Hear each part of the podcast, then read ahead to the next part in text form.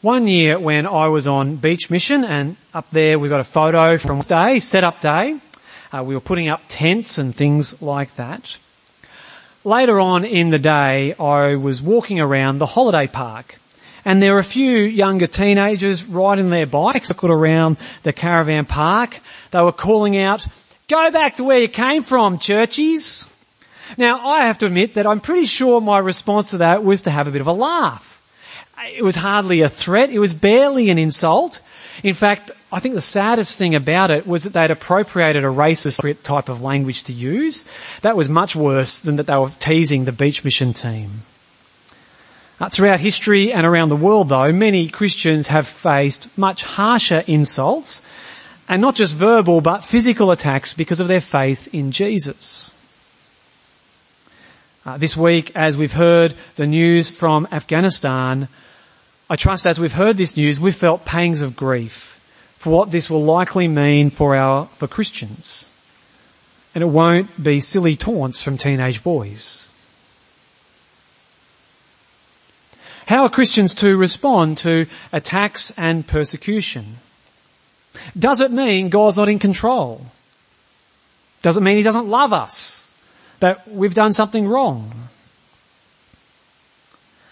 Uh, for a long time in Australia, and feeling under attack as a Christian has been abstract and theoretical. Now Australian culture has never been kind to people who take faith in Jesus seriously. As I mentioned probably about a month ago, the first church in want churches here. We're used to being scoffed at for our faith, thought of as gullible or ignorant, maybe this or a killjoy. But there is a sense that the way that the cultural winds are blowing, that now uh, some people think Christian beliefs are dangerous or evil. Uh, Christians aren't quaint. We're the bad guys. And so possibly, or being attacked for following Jesus, the way cultural winds are blowing, uh, it seems this could become a bigger reality for Australian Christians. And so it's good for us to be hearing from 1 Peter today because in 1 Peter, God prepares us for suffering and persecution. Because facing the heat of persecution be a surprise. It shouldn't be, but often it is. And it was the same back in first century Asia Minor. So have a look at verse 12. This is 1 Peter chapter 4 verse 12. Uh, dear friends, do not be surprised at the fire ordeal that has come on you to test you, as though something were happening to you. Uh, why is the fiery ordeal of attacks and persecution, why would it be a surprise? I think it's because many of us have picked up a basically pagan view of the world. In pagan religion, if you make the gods happy, everything will go well. You get the gods on your side, then your crops will grow. Your animals will sell for a good price.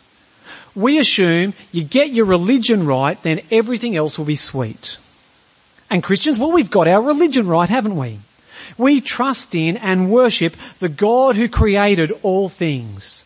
The one who, the resurrection of Jesus. And then suffering comes. And we suffer and we're surprised. Why is this happening? I've got my religion right.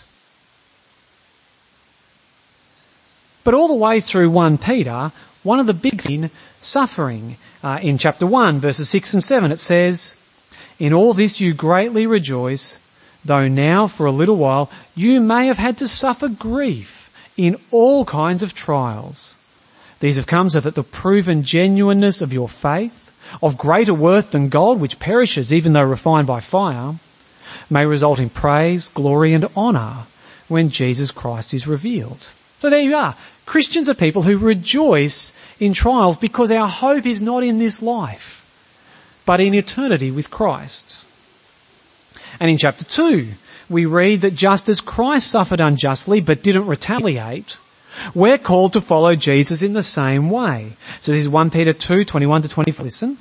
To this you were called because Christ suffered for you, leaving you an example that you should follow in his steps. He committed no sin and no deceit was found in his mouth. When they hurled their insults at him, he did not retaliate. When he suffered, he made no threats. Instead, he entrusted himself to him who judges justly. He himself bore our sins in his body on the cross so that we might die to sins and live for righteousness. By his wounds you have been healed. For you were like sheep going astray, but now you have returned to the shepherd and overseer of your souls.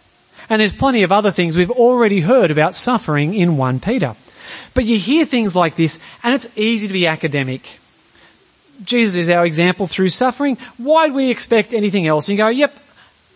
But then you're struck down by chronic pain or you have to quit your job because the boss expects you to lie to customers and because you follow Jesus, you won't do that. And as you anxiously lie awake at night, you wonder, how could God allow all this? Suffering surprises us. Or maybe it's not the suffering itself. We go, okay, I should expect it, but then the way we respond when it comes, that surprises us because we like to think that we're strong. Before pain comes into our lives for six, how can we not be surprised by suffering? The answer God gives is that we're to see our suffering as connected with Christ. Our suffering is connected with Christ's. So verse 13. But rejoice inasmuch as you participate in the sufferings of Christ when His glory is revealed. If you are insulted because of the name of Christ, you are blessed, for the Spirit of glory and of God rests on you.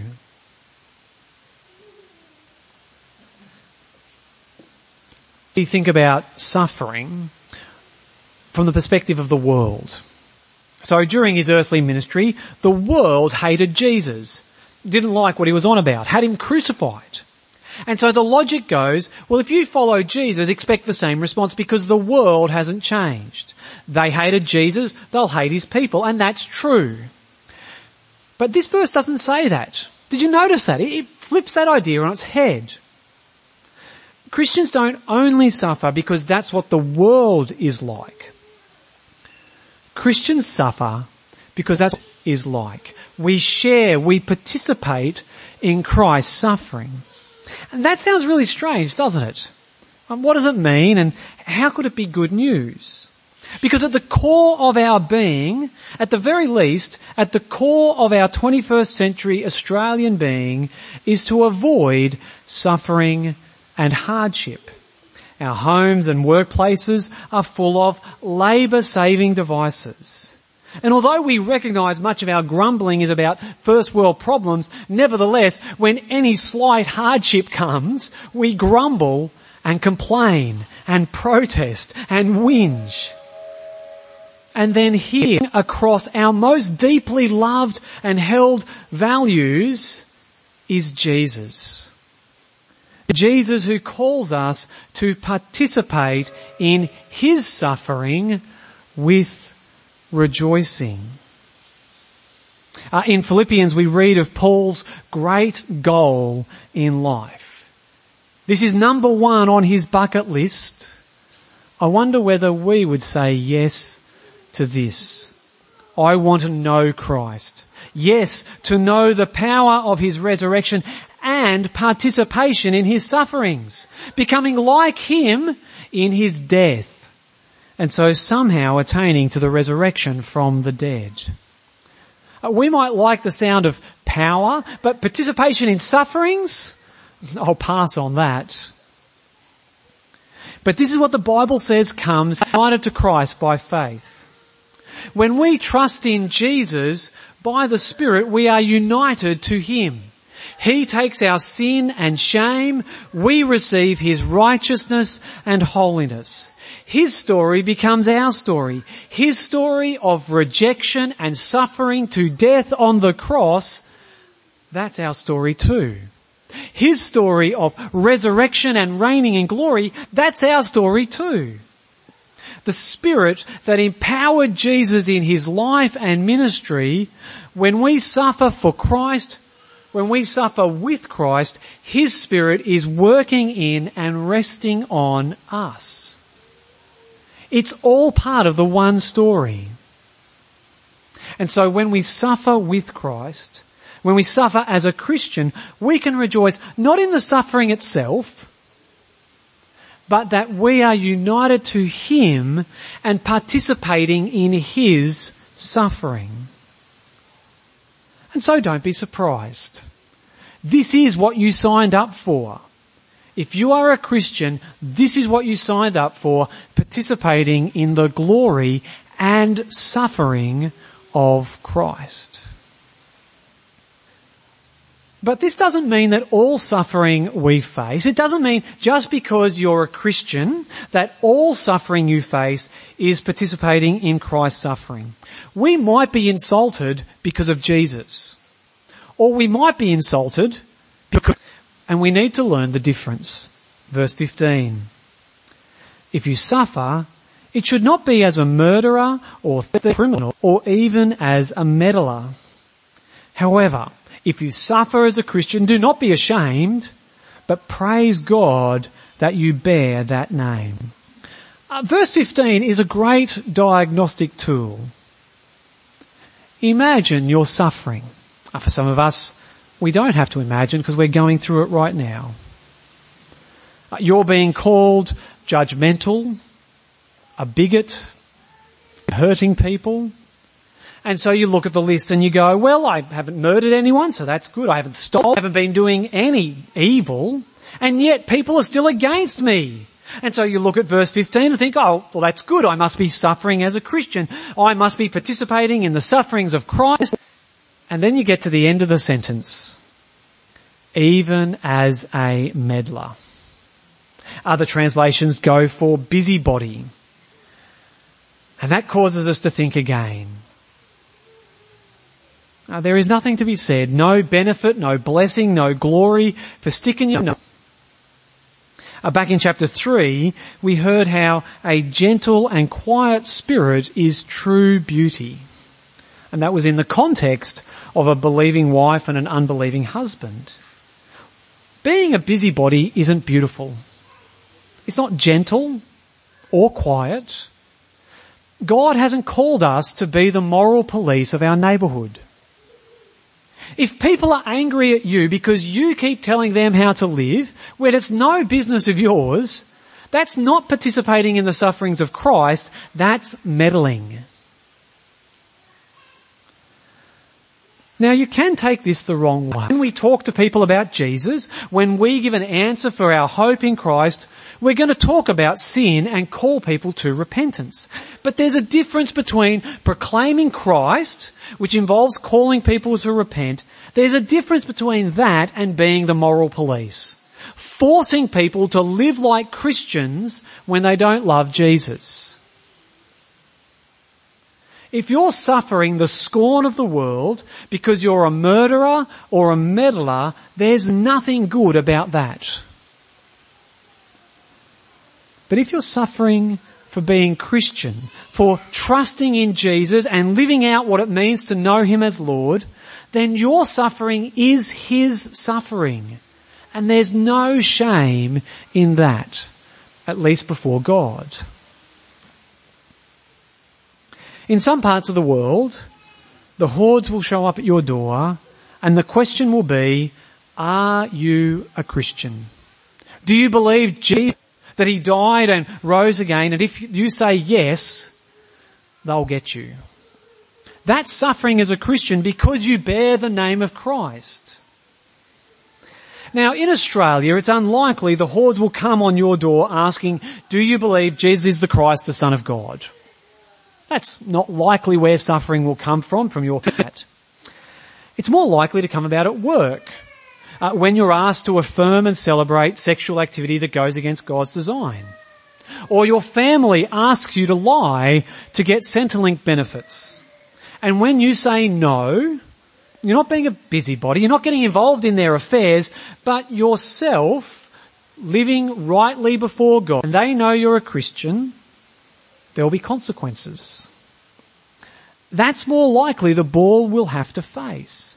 where we'll have to say yes to Jesus as Lord and no to the easy way out. The question for us is, are you willing to do this? When this happens and the Bible, when it happens, will you be surprised? Will you wonder what God's doing? Why is he allowing suffering, especially his children, to suffer? These are the questions we'll ask. Which is why we need to hear what God says in 1 Peter. We've already heard suffering comes because we're united to Christ. We are participating in His suffering. Suffering also comes as part of living in the last days. So if you just glance up your page to verse 7, we're told the end of all things is near. Therefore be alert and of sober mind so that you may pray.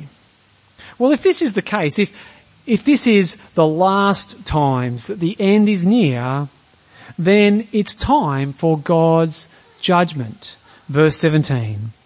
For it is time for judgment to begin with God's household.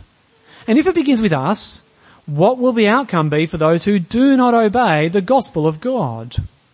And if it is hard for the righteous to be saved, what will be the godly and the sinner?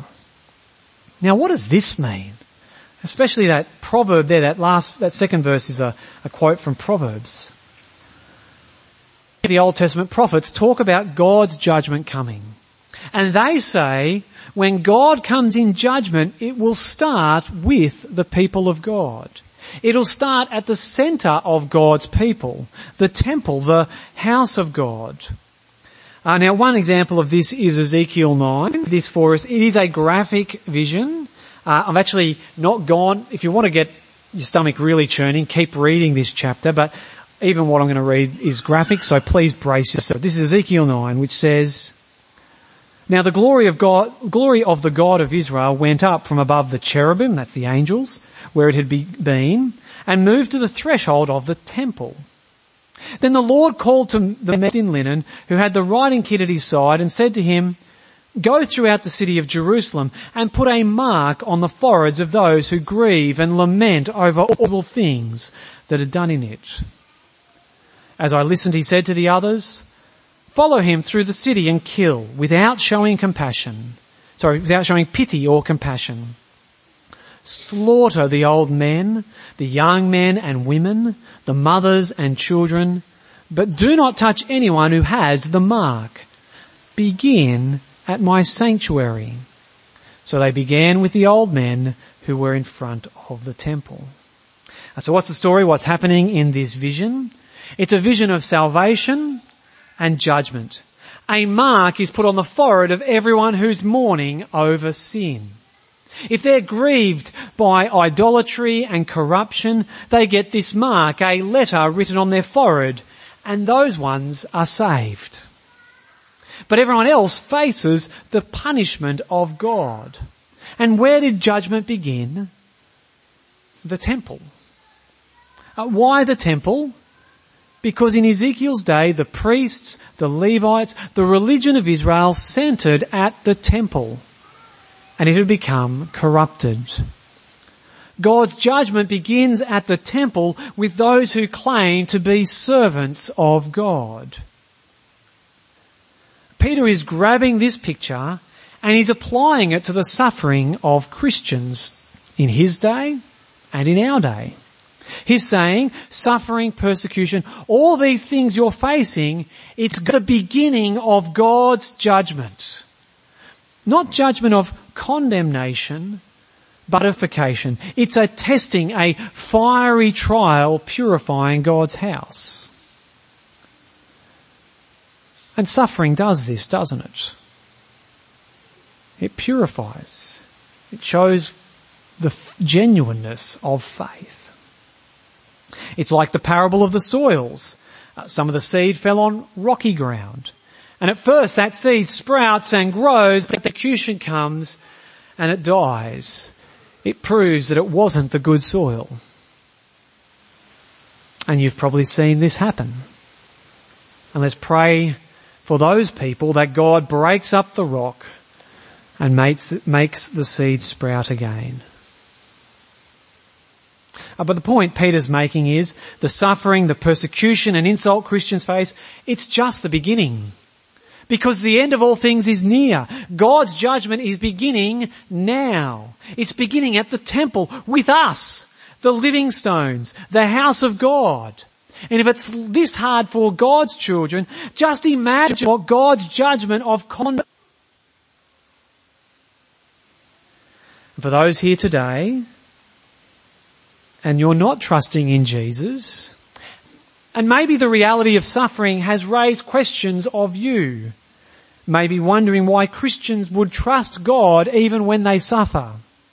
Uh, maybe wondering why there's suffering in this world if God is good. Now, we haven't answered all those questions, but I hope you've seen that the Bible is realistic about suffering and it raises the warning. Suffering shows our world is broken and it's a warning of God's judgment. That the only way to escape God's judgment of condemnation is found in Jesus.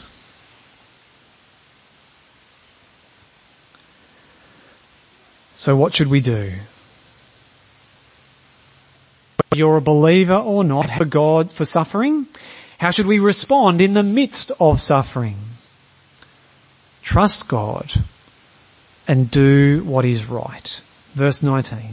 So then those who suffer according to God's will should commit themselves to their faithful creator and continue to do good. Uh, this is a difficult sentence how did you feel? How did you feel when you hear those words, suffer according to God's will? Does this make you question whether you can trust God? Surely it would be better if the suffering was outside God's will. That it was because Satan had the upper hand or the world had the upper hand. No. If suffering was outside of God's control, we'd have no hope. No hope because it would mean that God is less than God, that He's not truly in control. It would mean God isn't powerful and able to keep His promises. Mean that yes, God had made promises, but they would just be wishful thinking, nice ideas. But you couldn't say that God's promises would never perish, spoil or fade. It would be meaningless to be told that we're being, through faith, shielded by God's power until the coming of the salvation that is ready to be revealed in the last time. If suffering isn't according to God's will, if He's not in control, then all hope is gone. But if God is our faithful creator, if he's powerful to keep his promises to Israel, to bring about his judgment as he said he would, beginning with the house of God, if he's able to raise the Lord Jesus who suffered on the cross for us, if he can his promise to raise Christ from the dead, then we can entrust ourselves to him no matter what comes. Brothers and sisters, suffering for Christ will come. Insults, abuse, attacks. Don't be surprised. Be prepared trust God and continue to do what is good. Let's pray. Father God, we praise you for Jesus, that he suffered and died for us, that we might share both in his sufferings and his glory. Please strengthen and comfort us. Help us be prepared for times we'll have to suffer for the name of Christ. Help us to be changed by Jesus living for righteousness. May we do nothing that brings shame, shame to the name of Christ, suffering for murder, doing evil, or even meddling. Help us live quiet and gentle lives. And also make us strong that when the time of testing comes, your spirit will rest on us, empowering us to trust in you and continue to do good no matter the cost. Amen.